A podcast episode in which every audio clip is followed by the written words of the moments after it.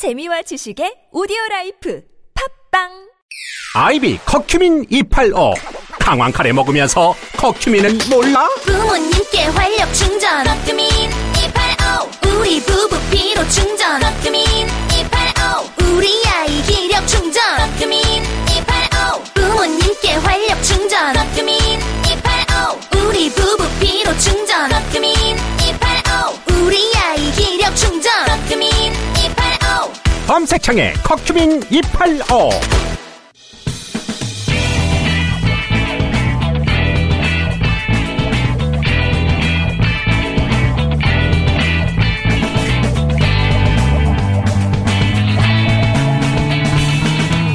김어준의 뉴스 공장.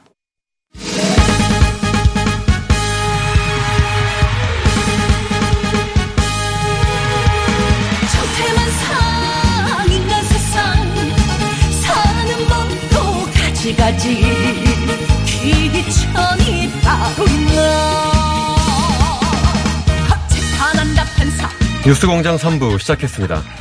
어, 저는 김호중 공장장 대신 오늘 뉴스공장 진행을 맡은 일일 공장장 KBS 시사직격 MC 임재성 변호사라고 합니다. 여야 대표 중진들을 만나는 코너 청태만상 더불어민주당 정청래 의원 국민의힘 하태경 의원 모셨습니다. 안녕하세요. 예, 네, 안녕하십니까. 새해 복 많이 받으세요. 아이고 예, 새해 복 많이 받으시죠. 네. 그 신년 벽두부터 사면론 이 정치권을 흔들었습니다. 이낙연 대표가 갑작스럽게 저도 갑작스럽고 아마 많은 분들이 아, 왜 이런 시기 때 이 얘기를 할지라고 좀 맥락을 잘 파악하기 못하는 사람들도 많았을 것 같은데요. 두 전직 대통령의 사면론을 들고 나온 이후에 많은 뭐 논쟁들이 있었습니다. 먼저 그 사면론에 대해서 찬성하시고 반대하시는 입장을 제가 조금 이따 들어보고요. 왜 이런 이야기를 했을지 좀 배경이 어떻게 분석하시는지 먼저 하태경 의원님께서 먼저 말씀해 주실까요? 사실 뭐 이게 처음이 아니고 예. 이 자리에서 한 한 달 반쯤 전에 이야기가 나왔었어요. 그래서 사실 이낙연 대표가 그때 제가 한 이야기랑 정말 똑같은 이야기를 시기가 되면 시기가 되면 뭐 사면하는 게 좋겠다. 그러니까 이 자리에서는 하태경 의원님이 말씀하신 제가. 제가 얘기를 했죠. 그래서 제가 그때 뭐 미리 폭격을 맞았었어요. 뭐 저는 저는 다른 당이니까. 근데 이제 이낙연 대표가 똑같은 이야기를 하는 걸 보고 그 승부수를 던졌다 하는 생각을 저는 했어요. 왜냐하면 사면 이야기는 찬반은 있겠지만 적폐청산 시대를 끝내겠다는 의미가 있거든요. 그러니까 문재인 대통령이 5년 동안 계속 적폐청산만 하고 있을 거냐. 사실 윤석열 문제도 이제 그런 맥락에서 지금 진행되고 있는 건데 그래서 어 어쨌든 지금 적폐청산이 이 정치 대립화돼 있기 때문에 예, 모든 구- 전 국민의 대통령으로 끝낼 거냐 아니면 일부 국민의 대통령으로 끝낼 거냐 역사적인 평가를 생각하는 대통령이라면은 사면 문제를 반드시 검토할 수밖에 없다. 그래서 이낙연 대표가 대신 총대를 맨 거다 저는 그렇게 이해를 했습니다. 그러니까 지금 승부수라고 말씀해 주셨는데 그거는 이낙연 대표의 승부수가 아니라 실제로 대통령의 승부수라고 분석을 하고 계시는 거죠? 네, 대통령 마음이 뭐 저는 이 대표를 통해서 나왔다고 생각을 합니다. 예, 의원 어떠신가요? 우선 음, 이낙연 대표가 어떤 생각을 가지고 했던 어, 사면론을 제기함으로써 본인 스스로 사면 초과에 빠졌다. 예. 라고 저는 한마디로 말씀드릴 수 있고요. 어, 본인이 얘기하다시피 에, 충정이었다. 어, 라는 말은 저는 이해를 합니다. 어, 그러니까 대통령과 교감이 있었든 없었든 그것과 관계없이 어쨌든 음, 올해 말 대선 전국으로 가면 사면론이 대선 이슈가 될 것 같다. 그러면 미리 본인이 선제적으로 어, 대통령의 어떤 부담을 좀 덜어 어, 줘야 되겠다. 또 초대 국무총리로서 그러한 생각을 본인 스스로는 할 수 있었다고 저는 생각을 어, 이해는 합니다만 대통령의 부담을 덜어주기 위해서 먼저 이야기를 한 거다라고 네. 분석하시는 거죠? 어, 그렇지만 음, 내용도 시기도 적절하지 어, 상당히 적절하지 않았다. 저는 개인적으로 생각을 하고 그리고 어, 특히 이 이명 박근혜 두 전직 대통령에 대해서는 어, 촛불 국민들에 의해서 실제로 헌정사상 처음으로 탄핵되고 대통령 자리에서 내려 어, 왔는데 그로부터 탄생한 게 이제 문재인 정부인데 그렇다면 굳이 뭐 어, 적절한 표현인지 모르겠습니다만 지분이 있다면 국민들에게 지분이 있는 것이고 어, 사면을 해야 된다면 형식적으로는 대통령이 하겠지만 국민적 동의를 얻어서 하는 것이라면 어, 지금의 국민의 정서가 제일 중요하다고 생각되지 않습니까? 근데 지금 모르긴 몰라도 국민들은 대체적으로 찬성보다는 반대가 훨씬 더 많을 것 같고 특히 어, 더불어민주당 지지자들이라든가 당원들 같은 경우는 제가 봤을 때는 거의 9대 1 정도로 어, 반대하고 있, 지 않을까 그런 생각이 듭니다. 예. 그래서 어, 그 배경과 원인을 따지기에 앞서서 어, 그 원인과 배경을 잘못 좀 짚지 않았을까 이런 생각이 듭니다. 국민의 동의 이야기해 주셨는데요. 실제로 민주당 지도부 같은 경우는 이 문제에 대해서 어, 반발이 크자 국민의 동의와 반성이 전제되어야 한다 이렇게 이야기를 했습니다. 국민의 동의가 있어야 된다라는 이야기가 있는데 어떻게 보십니까? 그러니까 이제 사면 초과에 빠진 거는 문재인 대통령이에요. 그러니까 이제 대통령이 자기 지지자를 넘어서는 어, 역사를 보는 어, 통치를 하고 싶은데 한때 인이 마음대로 해 하던 친문 강성 지지층들이 인이 마음대로 못해. 우리 말 들어야 돼. 해서 반란군이 된 거예요. 아 근데 그거는 지원군에서 어쨌든 지금은 사실 문재인 대통령이 이 문제에 대해서 언급한 적은 없습니다. 그러니까 이낙연 대통령 아니 언급한 적은 없지만 네. 사면권은 헌법에 규정된 대통령의 고유 권한인데 거기다가 조건을 달잖아요. 지지층들이 반성문 안 쓰면 못 한다. 대통령이라도 반성문 안 쓰면은 못 한다고 해버린 거예요. 과거에 그 어느 대통령이 반성문 전제로 사면한 적이 한 번도 없어요. 김대중 대통령도 그랬고 김영삼 대통령도 그랬고 노무현 대통령도 그랬어요. 예를 들어 박지원, 안희정 사면 받은 사람들이 반성문 쓰고 사면 받은 사람 한 사람도 없어요. 그리고 이게 저는 민주당에도 족쇄가 될 수밖에 없는 게 이처럼 반성문 전제로 한 사면을 이야기한다면은 민주당 관련 인사들도 사면 대상에 포함되는 사람이 들어 한면숙 전 총리라든지 그 반성문 요구할 겁니까? 그러니까 서로 충돌되는 이야기를 한 거예요. 정파적 사면이라는 거는 정파적 문제가 아니라 국가적 사안이고 그래서 대통령의 통치 결단에 맡기는 건데 아무런 조건 없이 여기에 조건을 두기 시작해서 자기 지지자만 보다가 대통령을 굉장히 궁지에 몰아넣고 있다. 저는 아마 큰 지금 민주당 내에서도 사후에 이제 판결이 대법원 판결이 곧 나올 거 아닙니까? 그러니까 민주당 내에 큰 분열이 날 것이다. 국가적 대결을 보는 민주당 의원들과 그렇지 않고 파당적 이해만 보는 민주당 의원들 사이에 그래서 그냥 대통령이 알아서 하시 잘 알아서 하실 것이다. 맡겨놓으면 되는 일을 예. 너무 흥분했다. 하태경 의원께서는 어쨌든 뭐 반성이든 국민적 동의든 불필요하다. 대통령의 고유한 헌법적 권한이기 때문에라고 얘기해 주셨던 것 같은데 그 민, 어쨌든 이게 지금 아니, 민주당이 국민적 동의가 불필요한 오해의 소지가 예, 예, 있고 찬반이 나뉠 수밖에 없다 이 이슈는 전두환 노태우는 사실 쿠데타 세력이에요. 예. 더한 어떻게 보면 국가로 볼 때는 용서할 수 없는 사람들인데 DJ가 자기를 죽이려고 했던 그런 후- 그 군사 독재 후예들을 과감하게 사면하자고 했단 말이에요.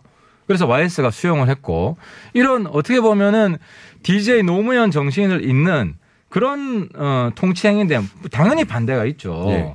근데 그 반대 민주당 지지자만 보고 정치하는 대통령한테 끝까지 역사에 대- 남는 대통령이 아니라 파당적 대통령으로 남으라고 강요하고 있는 거예요. 예, 그 어쨌든 이게 민주당에서 출발한 논의이기 때문에 민주당 내부의 분위기를 좀 정확히 아는 게 필요할 것 같습니다. 네.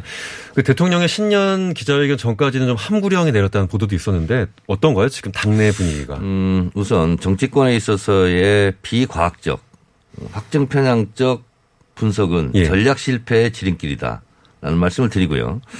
반성문을 지지자들이 요구한 것은 아니에요. 민주당의 수습책으로 나온 하나의 고육지책이죠, 사실은. 당원의 뜻을, 국민의 뜻을 존중한다. 아, 당사자가 반성이 필요한다. 이낙연 대표가 뜬금없이 그런 사면론을 제기하고 나왔기 때문에 최고위원회에서 수습하는 그런 워딩이었고요. 그리고 최고위원회에서도 논의가 된 적이 없나요? 그러니까 이낙연 대표가 진짜로 본인이 좀 갑작스러운 그런 입장 발표였어요. 제가 취재한 바로는 최고위원 중에서 사전에 이것을 인지한 사람은 없었습니다. 예. 어, 그래서 그건 수습책으로 나온 것이고요. 어, 그리고요. 이 전두환 노태우 사면 얘기했는데요. 김대중 대통령이 그때 사면을 하자라고 어, 당시 현직 대통령인 어, 김영삼 대통령에게 제안을 했, 했는데 그것이 그래도 지금 같은 파장이 없었던 이유는 원래 이 사면과 용서, 관용 이런 것은요 피해자의 몫이거든요. 어, 김대중 대통령은 직접적인 피해자예요. 전두환 노태우에 대한. 그렇기 때문에 아 저렇게 피해를 입은 분이 또 어, 사면을 하자고 하니 그래서 국민들께서 이해하고 동의하고 넘어갔는데 지금 이낙연 대표 같은 경우는 사실은 김대중 대통령과 지위는 좀 다르지 않습니까? 예. 그리고 경우도 다르고요. 그리고 전두환 노태우 사면했는데 결국 그분들이 사과나 반성을 했습니까? 아니면 그 이후에 어 본인들의 그러한 5.18 문제라든가 아니면 뭐 최근에 뭐 5.18 기총수사 문제 같은 경우도 너무 당당하고 떳떳하잖아요. 그래서 사면을 해 줘봤자 오히려 그 피해가 더 커진다. 그리고 역사적으로 정리하지도 못하고 이런 학습 효과까지 이번에 있기 때문에 어 실제로 이명박 박근혜 두 대통령이 국민들에 의해서 탄핵이 그 탄핵이 된 거잖아요. 그리고 어, 국회, 헌재, 대법원까지 어 박근혜 대통령은 확정이 됐는데 죄가 없다고 주장을 할 겁니까? 이명박 대통령도 곧 확정 판결을 받아요. 근데 죄가 없다는 식으로 측근들이 지금 얘기하고 있어요. 그래서 잡아간 사람이 반성해야 된다. 이렇게 얘기하는 분도 있어요. 그러면 잡아간 사람이 누구예요? 윤석열이 그러면 총, 윤석열 총장이 그러면 사과하고 반성해야 됩니까? 어불성설 같은 지금 주장을 하고 있는 거예요. 이건 정확 악의적 선동인데 사면은 죄가 있다는 걸 전제로 이루어지는 행위죠. 사면 한다는 걸 무죄라고 인정해 주는 그거는 너무 악의적인 선동이고 국민들이 이렇게 무식하지 않아요. 그러면 유죄면 죄를 지었으면 죄를 지은 만큼 대가를 치러야 되고 그리고 죄를 지었다면 전직 대통령으로서 국민들께 미안하다는 말 한마디 못합니까? 그 제가 좀 들어가 보겠습니다. 이 어쨌든 뭐 지금 한명수 총리한테도 예, 예. 미안하다고 이 말하고 특별 사면 하세요 그럼. 예, 특별 사면은 당연히 유죄 확정 판결이 있는 경우에 이제 형 집행을 면제하는 방식의 특별 사면이 아마 지금 두 전직 대통령에 대한 사면으로서 최소한 논의될 수 있는 것 같은데요. 어, 일단 좀 정청래 의원께 아주 짧은 질문 하나 드리겠습니다. 네. 지금 앞으로 어쨌든 대표는 어, 이낙연 대표 같은 경우는 언론 들 보면 입장은 계속 유지하고 있는 것 같고 최고위원회에서는 이낙연 대표의 일방적인 이야기에 대해서 일정한 방식 수습을 했는데 이 논의가 어떻게 당내에서 진행될 것 같습니까? 어, 이런 수순을 밟을 것 같아요. 처음에는 어 이거 뭐지? 그 다음에 혼란, 분노, 그 다음에 수습, 정리 이런 수순으로 가지 않겠습니까? 지금은 어디쯤 와 있나요? 어, 지금은 이제 수습 국면이죠. 그리고 제가 봤을 때는 어, 동력을 잃었다 이렇게 봅니다. 그래서 제가 봤을 때는 당분간 당원과 지지자들의 분노의 행렬은 이어질 것 같고 어, 그런 상황에서 어, 계속 이것을 밀고 나가기는 좀 어렵다. 그러면 너무 충돌이 세고 그리고 너무 어, 갈등과 혼란 이런 것이 굉장히 커, 커질 것 같거든요. 그래서 어제 저도 어, 당원들한테 대신 미안하다. 당에서 이런 일이 벌어져서 어, 그리고 또 윤건원 의- 어, 의원 같은 경우도 어, 이제 좀 이 부분은 좀 다른 이슈로 좀 전환을 하자. 좀 수습하고 정리하자. 이런 분위기로 가서 예. 어, 서울시장 보궐선거 국면으로 예. 어, 넘어가지 않을까 이런 생각이 드는데 당원들은 아직도 분노의 마음은 좀 풀고 있지 못하죠. 그 하태경 의원께 여쭤보겠습니다. 어, 국민 여론은 좋지 않은 것 같습니다. 그런 상황에서 국민의힘은 사면에 대한 이야기를 계속 언급했던 과거가 있습니다. 특히 어, 박근혜 전 대통령에 대한 대법원 판결이 확정되면 아마 그런 얘기를 더 할 것 같은데 어떠한 형식의 사면, 즉 국민의 동의, 뭐 국민의 동의라는 게 여론조사 결과 뭐 이런 건 아니겠죠. 어, 반성문 같은 것들 다 이제 불필요하다라는 그러니까 최소한 사면의 형식을 어떤 걸 요구하시는 건지 형식이 필요 없다 대통령이 결단하면 된다 이런 입장이신 건지. 아, 그렇죠. 이 대통령 역사적 결단이에요. 저는 민주당이 대통령을 왜 이렇게 힘들게 하는지 모르겠는데, 에, 사면이라는 거는 대통령 입장에서는 적폐청산 시대를 끝내고 새로운 국민화합 에너지로 새로운 시대를 열겠다. 이런 정치적 메시지, 국가적 메시지를 던지는 그 절차 중에 하나란 말이죠. 그래서 어, 임기 끝나기 전에 문재인 대통령이 반드시 풀고 넘어가야 될 문제예요. 그래서 저는 아무튼 이 자리에서 이낙연 대표도 사실 지지층을 거스르고 정치한다는 건 굉장히 시- 힘든 일인데 이런 용기를 내었다는 것에 대해 높이 평가하고 쫄지 마세요. 저도 우리 보수층 내에서 그 강성층들과 항상 이렇게 싸우고 갈등한 적이 있는데 멀리 보고 정치하면은 이 충분히 전화위복이 된다. 그 충심을 알아줄 것이고 결국은 어, 민주당 내 다수 어, 의원들도 어, 문재인 대통령의 그런 진정성과 이낙연 대표의 마음을 알아줄 것이다. 시간 문제다. 대법원 판결이 진, 나고 나면은 어, 정세가 저는 많이 바뀔 거라고 봅니다. 예, 그, 하태경 의원께 그럼 제가 좀 개인적으로 궁금해서 물어보겠는데. 요거는 예. 저희가 너무 요 사면론을 한- 오래 한 얘기하고 있어서요. 할게요. 예. 그러면 박근혜 대통령 전 대통령을 사면해야 되면 최순실도 사면해야 됩니까? 이명박 대통령을 사면하면 그럼 원세훈도 사면해야 됩니까? 어떻게 생각하세요? 그러니까 그건 전 대통령의 결단이다라고 이제 말씀을 드렸고 많이는 법 앞에 아니, 평등하잖아요. 그러니까 그런 같은 강론으로 죄로 갔으면 강론으로 들어가서. 초점을 버리면 안 되고 그게 법치국가 무너지는 그러니까 거예요. 문재인 대통령의 여- 사면 자체가 헌법에 규정된 거고 사면을 부정하는 것 자체가 아니, 그러니까 사면의 조건을 다는 것 자체가? 법치주의를 예, 여기까지 부정하는 여기까지. 하고 아니, 얘기는 여기까지 하겠습니다. 예. 그새 여론조사 결과 한번 짚어보겠습니다. 죄송합니다. 이게 좀 그래도 사면론 같은 경우는 사실 이게 끝이 없는 쟁점일 수도 있어서요. TBS YT의 새 여론조사 결과 안철수 대표가 서울시장 지지율 1위에 올랐습니다. 이 하태경 의원께 먼저 여쭤보겠습니다. 이 흐름 계속 갈 수 있을 거라고 보십니까? 어, 저는 뭐 계속 갈 거라고 보고요. 왜 1위에 오르냐면 이제 단일 후보를 기대하는 겁니다. 예를 들어서 지난번 서울시장 선거 때 3파전이었잖아요. 그래서 안철수, 어, 김문수 반드시 단일화 된다. 그리고 안철수로 단일화 된다. 왜냐하면 안철수 후보는 중원 확장성이 크기 때문에 그러니까 김문수 후보가 자발적으로 안철수 후보에게 양보한다든지 이런 결단이 있었다면 어 저는 승부가 바뀔 수도 있었다고 보고요. 그래서 안철수 후보가 높은 것은 선점 효과 두 가지인데 선점 효과와 단일에 대한 기대가 안철수 후보로 모였다. 아무튼 절묘한 선택을 잘했다. 그리고 지금 어쨌든 민주당과 문재인 정권의 독주에 대해서 폭주에 대해서 굉장히 불만이 높기 때문에 정책 실패, 부동산, 뭐 일자리 이런 어, 반문재인 염원이 지금 안철수 대표한테 지금 모이고 있는 것 같습니다. 예. 그 같은 여론조사에선 이런 문항에 대한 응답도 확인됐습니다. 정부 여당을 심판하기 위해서 야당 후보를 지지하겠다가 51.5%인데 이러한 프레임 싸움에서 민주당 후보들이 좀 약세를 보이고 있는 게 아닌가라는 분석도 있습니다. 음, 저희가 뭐 쉬운 선거는 아니죠. 어떤 선거든 그렇듯이. 그런데 이제 안철수 대표가 1위를 하고 있는 것은 두 가지 측면에서 어, 국민의힘으로서는 재앙적이죠. 대선은 유- 그 윤석열 그리고 서울시장은 안철수. 국민의힘이 보이지가 않아요. 야당 역할을 안철수, 윤석열이 다 하고 있어요. 야당의 존재감이 없다. 이제 이런 거고요. 또 하나는 안철수 대표는 정치권에 입문한 이래 단일화 정치만 하고 있어요, 지금. 근데 지난 단일화 해변에서 그가 한 일을 알고 있거든요. 단일화가 쉽게 되지 않습니다. 벌써 나경원 전 의원 같은 경우는 굉장히 우려스럽다, 걱정스럽다 이렇게 얘기하고 있거든요.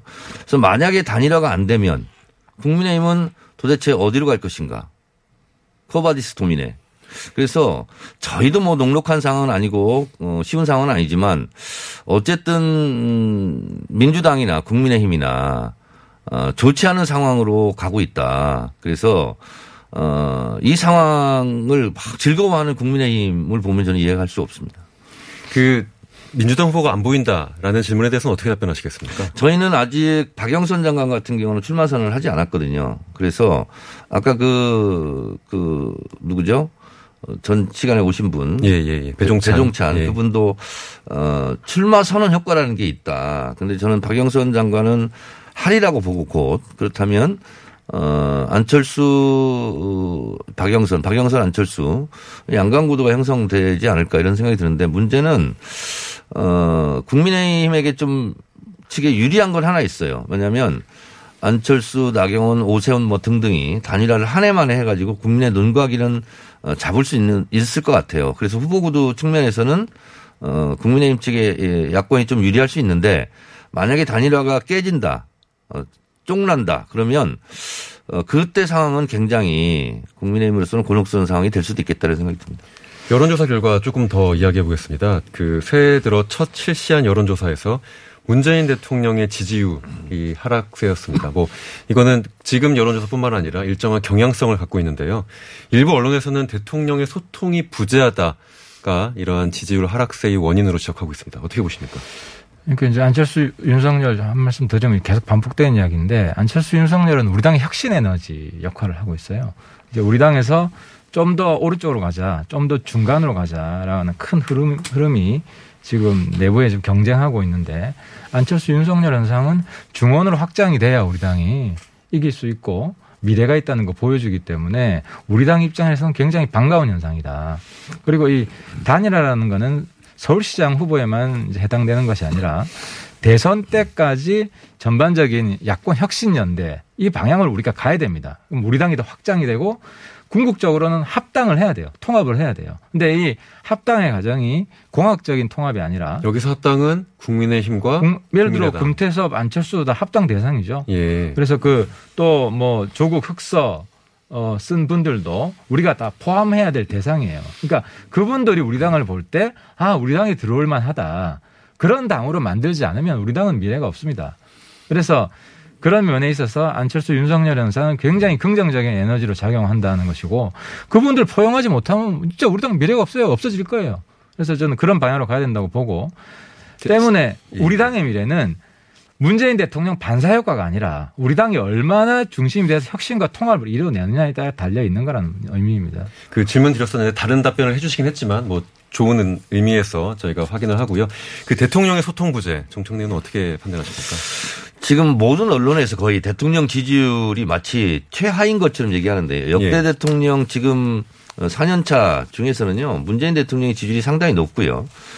박근혜 전 대통령 같은 경우는 40%가 되면은요 굉장히 고공행진, 콘크리트 뒤지칭, 확인 이런 식으로 다 신문의 제목이 뽑혔는데 언론이 문제다. 어, 지금 문재인 대통령의 지지율은요, 박근혜 이명박 대통령 시대로 얘기합니다면은요, 아직도 고공행진이에요, 사실상.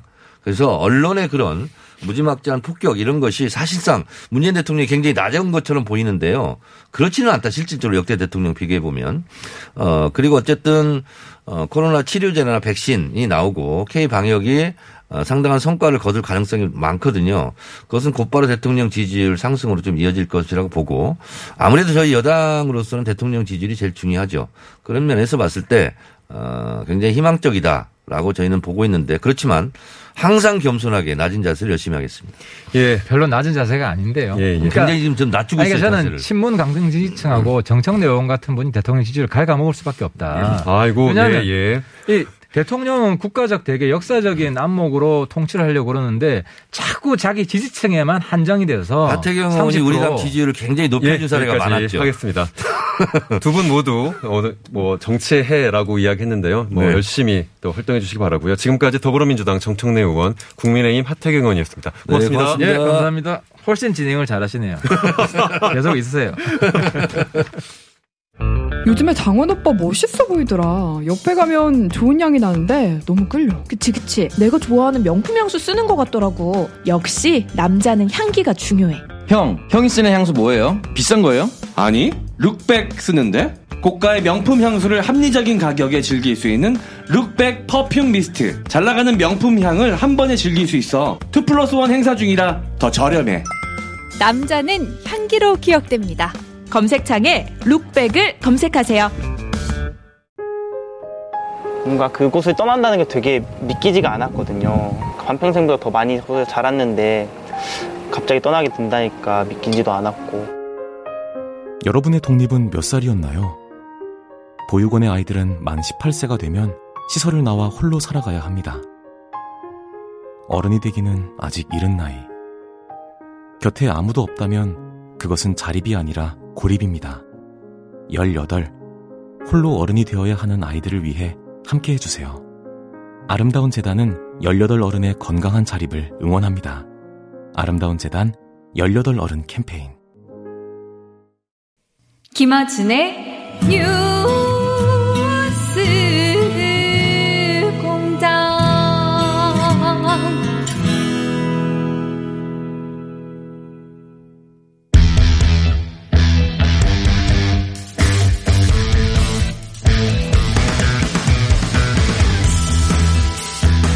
뉴스공장 4부 시작했습니다. 저는 일일 공장장 임재성입니다. 일본 전범 기업 미쯔비시 중공업은 강제 동원 피해자들에게 보상하라, 배상하라. 지난 2018년 우리 대법원이 내린 최종 판결입니다. 하지만 일본 미쯔비시 중공업은 2년 넘게 꿈쩍도 하지 않고 있습니다. 소송에서 졌으면 책임을 져야 하는데 소송을 외면하고 피해자들의 목소리를 듣지 않고 있는 겁니다. 지난달 29일 한국 내 미쯔비시 중공업 자산을 현금화하는 법원의 압류 명령이 공시 송달되자 가만히 있던 미쯔비시 중공업이 즉각 항소했습니다. 저도 지난 2015년부터 이 소송에 참여하고 있는데요. 강제동원 피해자 측 대리인을 맡고 있는 김정희 변호사 연결해 이 내용 자세히 짚어보겠습니다. 변호사님 나와 계신가요? 네, 안녕하세요. 김정희 변호사입니다. 예. 2018년에 강제동원 대법원 판결이 있었습니다. 그런데 네. 그 이후에 일본의 경제보복이 있었고 그 경제보복에 대한 한국의 불매운동 그리고 지소미아 연장에 관한 논쟁까지 굉장히 이 이슈가 퍼져나갔는데 정작 2년이 넘는 시간 동안 아직까지 피해자들은 일본 기업에게 사과를 받지도 못하고 또 그렇다고 판결에서 확정된 배상금을 받지도 못하고 있습니다. 왜 이렇게 늦어지고 있는 걸까요? 예. 뭐, 크게는, 어, 뭐, 미쯔비시 중공업의 무시, 그리고 소송 지연 전략, 그리고 일본 정부의 비협조일 것 같은데요. 어, 저희가 작, 작년, 재작년이죠. 2018년 말에 대법원 확정 판결이 있고 나서 여러 차례 일본에 방문도 하고 서신도 전달하면서 평화적 문제 해결을 위해서 교섭에 나서 달라라는 어, 의사표명을 했습니다. 그러나 무시로 일관했지요. 그리고 2019년 6월에는 일본 주주총회, 일본 미쯔비시 중공업 주주총회장에 가서 삼보 일배까지 했지만 번번이 무시만 당하고 왔습니다. 그리고 저희는 어쩔 수 없이 강제 집행에 나섰는데요. 어, 일본 정부는 송달이 협조를 하지 않고 있고 미쯔비시 중공업은 소송을 무시하고 있고 이런 과정에서 이렇게 2년 넘게 사죄와 배상 없이 피해자들은 기다리고만 있는 것 같습니다. 이게 현금화라는 쟁점이 좀 있는 것 같습니다. 지금 일본 정부 같은 경우는 현금화 당장 중단시켜라 이렇게 계속 협박, 압박들을 하고 있는데 또 피해자 입장에서는 고령이기 때문에 이 현금화를 통해서 법원이 인정한 배상금을 받고 싶다라는 이사가 당연히 있으십니다. 이 현금화 절차가 언제쯤 음, 피해자들에게 좀 가시적인 결과가 있었다고 보십니까? 일단은 먼저 어, 법원 확정 판결이 있으면 피고는 그거에 그걸 이행하는 것이 당연한 법치주의 국가의 당연한 의무라고 생각합니다. 아 그런데 2년 넘게 이행하지 않고 있는 것이 미쯔비시 중공업이 결국 법치주의를 무시하고 있는 거 아닌가 하는 생각이 들고요. 어 사실 어, 특별 현금화 명령 되기 전에 압류 명령에 대한 즉시 항고를 했는데 이것 자체가 걱정인 것이 아니라 미쯔비시 중공업이 소송을 지연시키려고만 하고 있다는 지연 전략이 걱정인 것입니다. 사사건건 어 이렇게 결정과 법원의 어떤 절차에 대해서 불복을 한다면 언제 할머니들이 이 어, 배상을 받을 수 있을지 걱정이 많은 것이지요. 그러나 법원은 어 일본 미쯔비시 중공업의 이런 소송 지연 전략에 대해서 좌고우면하지 말고 신속하게 절차를 진행하면 될 것 같습니다. 현금화 절차에서 현금화 절차에서 미쯔비시가 계속 이렇게 지연 절차를 쓰고 있다라고 말씀해 주셨는데 어, 그 피해자 할머니 분들은 어떠한 마음, 어떠한 생각들을 갖고 계시나요? 이렇게 지연되고 있다는 걸 당연히 피해자분들도 알고 계실 텐데요. 아, 일단은 어, 피해자들이 일본에서 소송을 시작한 지가 벌써 30년이 넘었습니다. 그리고 피해자 할머니들 벌써 90이 넘으셨고요. 언제까지 이 어, 일본의 사죄와 배상을 기다리고 있을지 모르겠는데 특히 양금덕 할머니께서는 대법원 확정 판결이 나고 나서 일본이 사죄하고 배상하면 돼지 잡아 잔치하겠다라고 했는데 아직 절차가 막막하죠. 이번에 미쯔비시 중공업 측이 즉시 항고를 했다는 말씀을 전해 듣고서도 많이 상심하고 분노하셨던 것 같습니다. 양금덕 할머니께서 이 문제에 대해서 좀 발언을 많이 해주시는 피해자신데 양금덕 할머니 지금 올해 연세가 어떻게 되시죠? 올해 92인 걸로 알고 있는데요. 제가 그 정확한 연세는 다시 예, 한번 확인해봐야 예, 되겠어요. 90세가 넘는 나이심에도 이 배상금 받으면 돼지 잡아서 잔치하겠다 이렇게 하시는데 올해는 좋은 소식이 있기를 희망한데 변호사님 보시기엔 올해에도 일본 기업으로부터 사과나 배상을 받으실 가능성이 있다고 보시나요? 올해 안에? 어, 사실 사과와 배상을 해야 되는 것이 당연한 것이죠. 이 문제는 어, 단순히 양금덕 할머니 개인의 문제가 아니라 일제 강점기의 전쟁 피해자들의 인권의 문제이고 어, 왜곡된 역사를 바로잡는 것입니다. 어, 만약에 일본이 정상 국가이고 미쯔비시 중공업이 세계 경제 질서에서 활약하고 있는 대기업이라면 당연히 이 문제에 대해서 사죄와 배상을 해야 되는 것이죠. 그러나 이 문제에 대해서 노력하지 않고 있는 것이 매우 큰 실망이고요. 다만 우리 한국 법원이 절차에 따라 차곡차곡 진행하면 올 해 중에도 뭐 사죄와 배상이 가능하지 않을까 하는 생각이 듭니다. 중국의 강제동원 피해자 분들과 또 지금 한국에서 특히 뭐 조선이었겠죠. 조선에서의 강제 동원을 당하셨던 피해자들이 일본 기업, 일본 정부가 좀 다르게 처우하고 있습니다. 일본 피해자들에게는 일정한 방식의 사과와 보상을 이루어졌었는데 한국 피해자들은 철저히 외면하고 있는데 이렇게 중국과 한국 피해자들을 별도로 뭐 분리하거나 혹은 대응하고 있는 이유가 뭐라고 판단하십니까? 사실 본질적으로 중국 피해자든 어, 한국에 있는 강제동원 피해자든 전쟁 범죄의 피해자라는 측면에서는 본질적으로 같습니다. 그래서 사실 일본 정부 혹은 전범 기업들이 다르게 대우하고 있는 것을 저도 잘 모르지만 추측을 하면 크게 두 가지인 것 같습니다. 하나는 중국이 힘이 세고 시장이 넓다는 것이고 두 번째는 일본이 어, 한반도 식민 지배에 대한 불법성을 인정하지 않고 있다는 것이죠. 그래서 사죄도 할 수 없고 배상도 할 수 없다는 입장이 아닌가 싶습니다. 결국 뭐 아주 오랜 시간 일본에서의 소송, 한국에서의 소송 끝에서 대법원 확정 판결까지 받았지만 그 판결의 이행에도 지금 2년이 넘는 시간이 걸리고 있는데요. 이 소송이 어떻게 끝나야 한다고 보십니까? 음, 가장 중요한 것은 이 소송에서 할머니들의 한을 푸는 것입니다. 그 한을 푼다는 것은 전제는 어, 양금덕 할머니의 말씀에 있는 것 같은데요. 어, 미쯔비시 중공업으로부터 미안하다, 잘못했다는 사죄를 듣는다는 것입니다. 그리고 이름의 정도의 배상을 받으면 되지 않을까 싶은데요. 이 양금덕 할머니뿐만 아니라 이 소송의 궁극적인 문제 해결의 목표는 어, 소송에 참여하지 않고 있는 다른 강제동원 피해자 문제까지 포괄적으로 문제를 해결하는 것이 중요하지 않나 싶습니다. 소송에 참여한 분들은 소수지만 실제로 많은 피해자분들, 뭐 돌아가신 분들도 있겠지만 지금 생존하신 분들도 있고 또 돌아가신 분들이라면 유족들이 존재하고 계실 텐데 그분들까지 그렇습니다. 포함하는 방식의 문제 해결이 결국 대안이다라고 말씀 들었습니다. 어, 요거는 좀 추가적 질문인데요. 미쯔비시 중공업과 네. 협상을 하셨던 시간도 있는 걸로 알고 있습니다. 그런데 그 그렇습니다. 협상이 중단되고 난 이후 혹시 지금 최근에 뭐 이런 얘기들이 전혀 없는 걸까요? 그 역사도 한번 말씀해 주셨으면 어떨까요? 어, 사실 저희가 어 2012년 10월에 어 미쯔비시 중공업을 상대로 소송을 제기하기 전에 2011년부터 12년까지 약 어 1년 6개월 동안 어 20여 차례 일본을 오가면서 미쯔비시 중공업과 사죄와 배상을 위한 협상을 했던 것 같습니다. 어, 그때 이제 상당 정도, 어, 미쯔비시 중공업의 사죄와 배상의 의지는 있었지만, 결국 그 금전적 배상 문제에 대한 양측의 입장이 조율되지 않아서 결국 결렬됐는데요. 어, 그 이후로 소송 이후로는 어, 미쯔비시 중공업과 어, 피해자 측과의 실질적인 대화는 있지 않고 있습니다.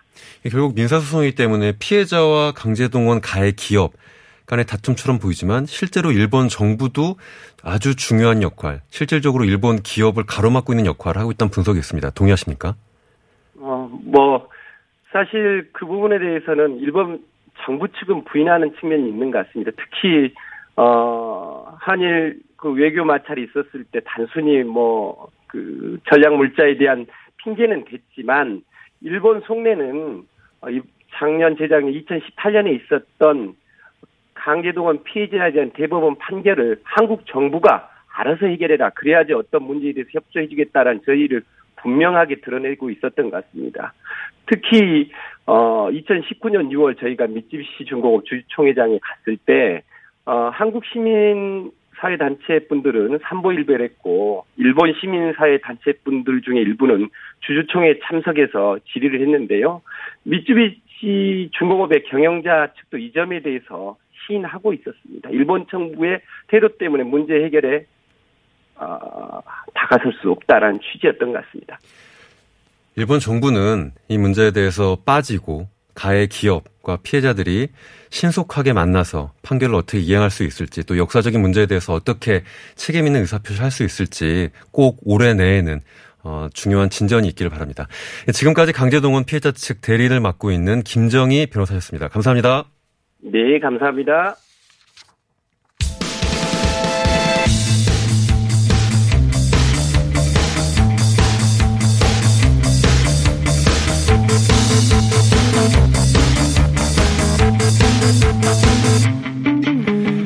기다리고 기다리던 손흥민 선수의 토트넘 통산 100호 골이 드디어 터졌습니다.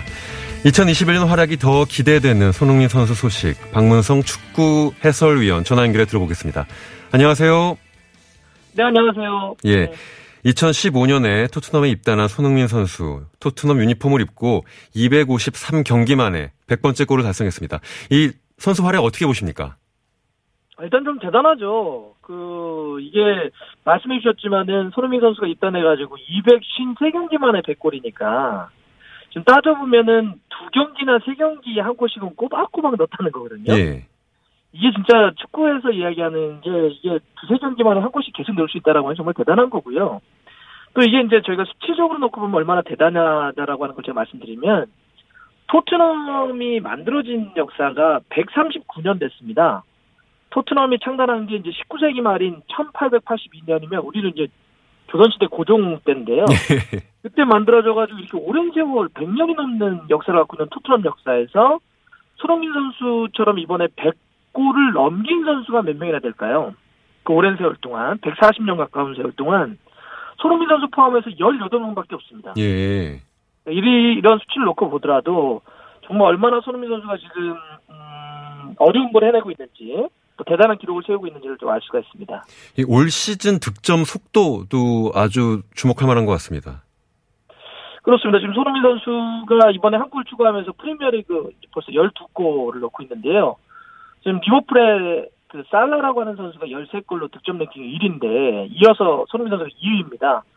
손흥민 선수가 이제 그동안 어 최근에 계속 프리미어리그에서 10골 이상을 때려넣긴 했지만 이 정도 속도를 보여준 적은 없고요. 또 우리가 기억하는 뭐 차범이라고 하는 정말 엄청났던 1980년대 한국 축구의 상징과 같은 존재가 있었지만 예. 이런 빅리그에서 득점왕을 한다 이런 거는 사실 저희가 쉽게 상상을 해본 적이 없어가지고 물론 득점왕까지는 좀 지켜보긴 해야 되겠지만 초반에 보여주고 있는 득점의 이 어떤 지금 순도라고 할까요? 페이스는 놀랍다고 할 수 있습니다. 이 해설위원님 말씀이 그 흥분과 긴장이 좀 느껴지는데요. 이또 네. 화제가 되는 게 손흥민과 허리케인의 조합, 송케 조합입니다. 예, 허리케인은 저기 저 태풍이고요. 이제 케인이고요, 이 친구는. 네. 해리케인이라고 해서 이제 많은 분들이 뭐 허리케인 이렇게도 부르기도 하는데 예, 예. 아, 이 손흥민과 케인 선수가 정말 올 시즌에 프리미어리그에서만 벌써 13골을 합작을 해내고 있습니다. 근데 이제 프리미어리그가 저 출범을 한 것이 1992년이니까 이제 그 오랜 세월 동안 어, 한 시즌 동안 두 선수가 가장 많은 골을 합작했던 게 13번, 3골을 합작했던 게 딱 한 번 있었거든요. 근데 손흥민과 케인 선수가 벌써 지금 초반인데도 13골을 합작을 했다는 거예요. 시즌이 아직도 절반 이상이 남았기 때문에 그 역사를 새로 쓸 수 있는 건 시간 문제라 볼 수 있겠고요. 통장으로 놓고 보더라도 손흥민과 케인 선수는 지금 33골을 합작을 했는데 통산 프리미어리그 가장 많은 골을 합작한 선수가 칠시 전설인 드록바와 램파드라고 하는 36골이라서 3골 차이밖에 안 납니다. 그래서 이 기록도 충분히 넘어설 수 있을 것 같고 두 선수가 왜 이렇게 잘할까 놓고 봤더니 이제 한 5, 6년 같이 뛰면서 나이도 한 살 차이예요. 예. 많은 분들은 이제 케인이 형이라고 생각하는데 사실은 손흥민 선수 한 살 위거든요. 나이 차이도 별로 안 나고 또 전술적으로도 이번 시즌에는 아, 무리뉴 감독이 해리 케인은 살짝 내리는 가짜 9번, 그다음 손흥민 선수를 위로 올려 쓰는 가짜 7번 전술 이런 식으로 전술적으로도 변화를 주고 있는데 이런 것들이 좀 주요하면서 거의 뭐 역대급 지금 스탯이 나오고 있다 이렇게 볼 수 있습니다. 그 영국 공영방송 BBC가 이렇게 언급을 했습니다. 이러한 기세가 계속된다면 손흥민, 케인의 합작골 기록은 누구도 깨지 못할 것이다. 그 이번 시즌 두 선수의 합작골 예상 어떻게 보십니까? 뭐 말씀드렸던 것처럼 아마 단일 시즌 거는 넘어서는 게 분명해 보이고요. 통산 기록도 넘어설 것 같은데 지금 BBC도 그렇고 뭐 스카이 스포츠도 그렇고 아니면 무리뉴 감독의 얘기도 그렇고요. 아니면 어, 잉글랜드 프리미어리그를 거쳐갔던 뭐 로비 킨이라든지 아니면 영국 축구의 전설인 게리 리네커라든지 아마 그 기록의 의미라든지 앞으로 기록 행진에 대해서는 손흥민 선수를 계속 얘기를 하고 있기 때문에 제가 분명히 말씀드릴 수 있는 거 아마 기록과 관련한 예. 팀의 우승이라고 하는 거는 좀 지켜보긴 해야 되겠지만 개인 기록과 관련해서는 아마 손흥민 선수가 깰 수 있는 거의 웬만한 기록을 다 깰 수 있을 것이다 이렇게 좀 생각이 됩니다. 손흥민 선수 활약상이 점점 더 두드러지고 있는 것 같은데요. 특히 슈팅 정확도가 점점 높아지고 있다는 평가가 많습니다. 아 사실 그 손흥민 선수의 슈팅 정확도 올 시즌은 좀 약간 좀 어, 만화 같아요. 예. 이게 현실에서는 나오지 않는 수치 같은데 무슨 말씀이냐면 이제 그 손흥민 선수 현재 12골을 넣고 있는데요. 이번 시즌 프리미어리그에서 때린 전체 슈팅이 손흥민 선수가 28번을 때렸습니다. 예. 그러니까 28번의 슈팅을 때려서 12골을 넣었다는 얘기는 어 43%의 득점 전환율이라고 하는 얘기를 하는데 그러니까 손흥민 선수가 올 시즌 두 번 정도 슈팅 때리면 한 골은 무조건 들어간다는 거거든요. 음. 또 여기서 전체 슈팅 28개 중에 축구에서 유효 슈팅이라고 하는 얘기를 하는데 골대 안으로 들어간 슈팅을 유효 슈팅이라고 합니다. 28개 전체 슈팅 중에 유효 슈팅이 몇 개냐 골대 안으로 17개를 때려 넣었어요. 그러면 슈팅 정확도가 61%라고 하는 건데 이게 좀처럼 우리가 축구에서 잘 볼 수 없는 수치여가지고 정말 놀라운 수치라 볼 수 있겠고요. 근데 왜 그럴까 좀 생각해 봤더니 아무래도 손흥민 선수는 이제 양발이 정말 놀라운 선수인데 손흥민 선수가 터뜨렸던 100골을 제가 다 오른발 왼발 머리를 분석해 봤더니 예. 오른발로 55골을 넣었고요. 왼발로 41골을 넣었습니다. 그러니까 오른발 왼발 차이가 없어요. 그다음에 이제 머리로도 4골을 넣었는데 이렇게 온몸을 무기화시켜가지고 골을 넣을 수 있는 선수가 손흥민 선수이기 때문에 정말 믿기지 않는 득점 전환율, 슈팅 정확도가 나오고 있는 것이 아닌가 좀 이런 생각을 해봅니다. 그 유럽의 전문가들도 역시 비슷한 판단을 하고 있는 것 같습니다. 그 발전상 중에 네네. 가장 주목하는 게 슈팅 정확도다. 그래서 외신들의 반응이 궁금합니다. 이 손흥민 선수가 골을 넣은 경기 중계를 영상을 보면서 뭐 Sonsational이다, 뭐 world class다라는 감탄이 자주 나온다고 하는데요. 네네. 그 요즘은 뭐 처음에는 이제 우- 우리만 뭐 world class라든지 아니면 손흥민 선수를 이렇게 약간 더 올리는 것이 아닌가 했었는데 이제는 뭐 BBC가 손흥민 선수 경기 끝나면 타이틀을 할 때 이미 world class라고 하는 표현을 쓴다든지 예. 현재 중계진도 요새 손흥민 선수가 골 잡으면 저희가 이렇게 웬만한 알아들을 수 있는 아주 아주 극찬이라고 하는 표현들 상당히 좀 많이 쓰는데 근데 이제 뭐 손흥민 선수가 지난번도 푸스카스상을 또 받았잖아요. 어, 세계 최고의 어떤 골 장면을 골을 넣었던 선수에게도 주는 상 그리고 또 그 전에는 어, 발롱도르 후보로도 올랐던 선수이기 때문에 뭐 이제는 우리 우리만의 어떤 손흥민 선수가 아니라 유럽 내에서도 어 일- 일정하게 평가받고 있는 손흥민이 아닌가 뭐 그런 표현이라든지 보도를 통해서도 우리가 알 수 있는 것 같습니다. 그 조금 더 구체적으로 이번 100골에 대해서는 어떤 반응을 보이는지 좀 알려줄 수 있을까요? 어, 백골은 제가 아까 말씀드렸던 것처럼 제가 끝나고도 그때 확인했을 때도요. 웬만한 매체에서는 다 그 의미를 담고 있습니다. 예를 들어서 지역지인 풋볼 런던 같은 경우에서도 두 가지를 크게 이야기를 했었는데 일단 손흥민 선수의 그 100골이 갖고 있는 아까 의미, 아까 말씀드렸던 것처럼 토트넘의 한 139년의 역사에서 그런 18번째로 만들어지더라. 이런 이야기를 했었고 또 하나 내용적으로 보면 손흥민 선수가 계속 끊임없이 이렇게 오랜 세월 동안 꾸준하게 골을 넣고 있는데 어떻게 이렇게 될 수가 있느냐. 이런 어떤 그 기술이나 플레이에 대한 어떤 분석들을 하고 있는데 거기서 손흥민 선수가 지난해도 한번 BBC가 그런 표현을 썼, 썼었는데 해가 바뀔 때마다 부족했던 걸 하나씩 계속 갖춰 나가요.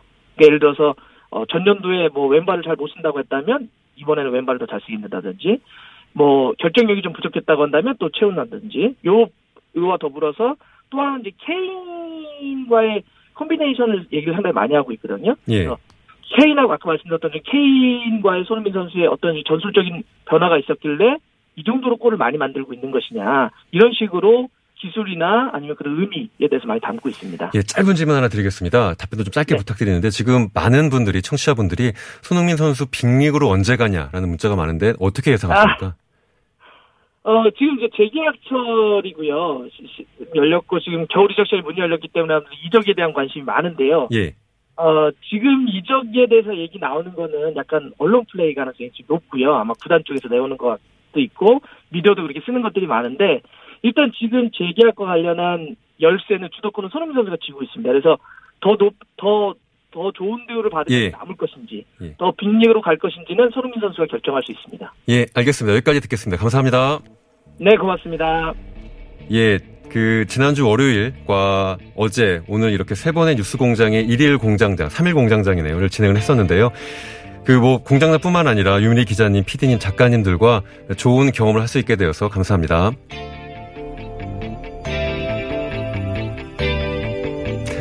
안녕.